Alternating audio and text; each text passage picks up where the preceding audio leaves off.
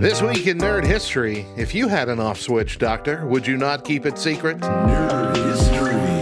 So technically, this is a This Week in Nerd future because we're talking about Lieutenant Commander Data, a fictional synthetic life form with artificial intelligence designed and built by Dr. Noonien Soong in his own likeness. Data is a self aware, sapient, sentient, automatically fully functional male android who serves as the second officer and chief operations officer aboard the USS Enterprise D.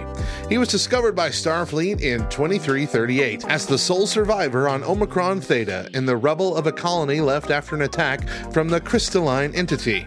He was activated on February 2nd, 2338.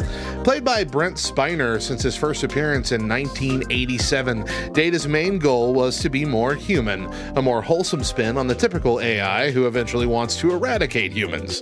Throughout the seven seasons of Star Trek The Next Generation, we see him go on a journey to become more human and discover just what that even means. When the Next Generation cast took over for the main movie cast, with the brilliant transition from the Kirk led original series cast to Picard's crew via wibbly wobbly, timey wimey shenanigans in the movie Star Trek Generations from 1994, we saw Data's journey take leaps forward, but perhaps too much too quickly, with an emotion chip that could not be controlled and human skin grafted onto portions of his body by the Borg.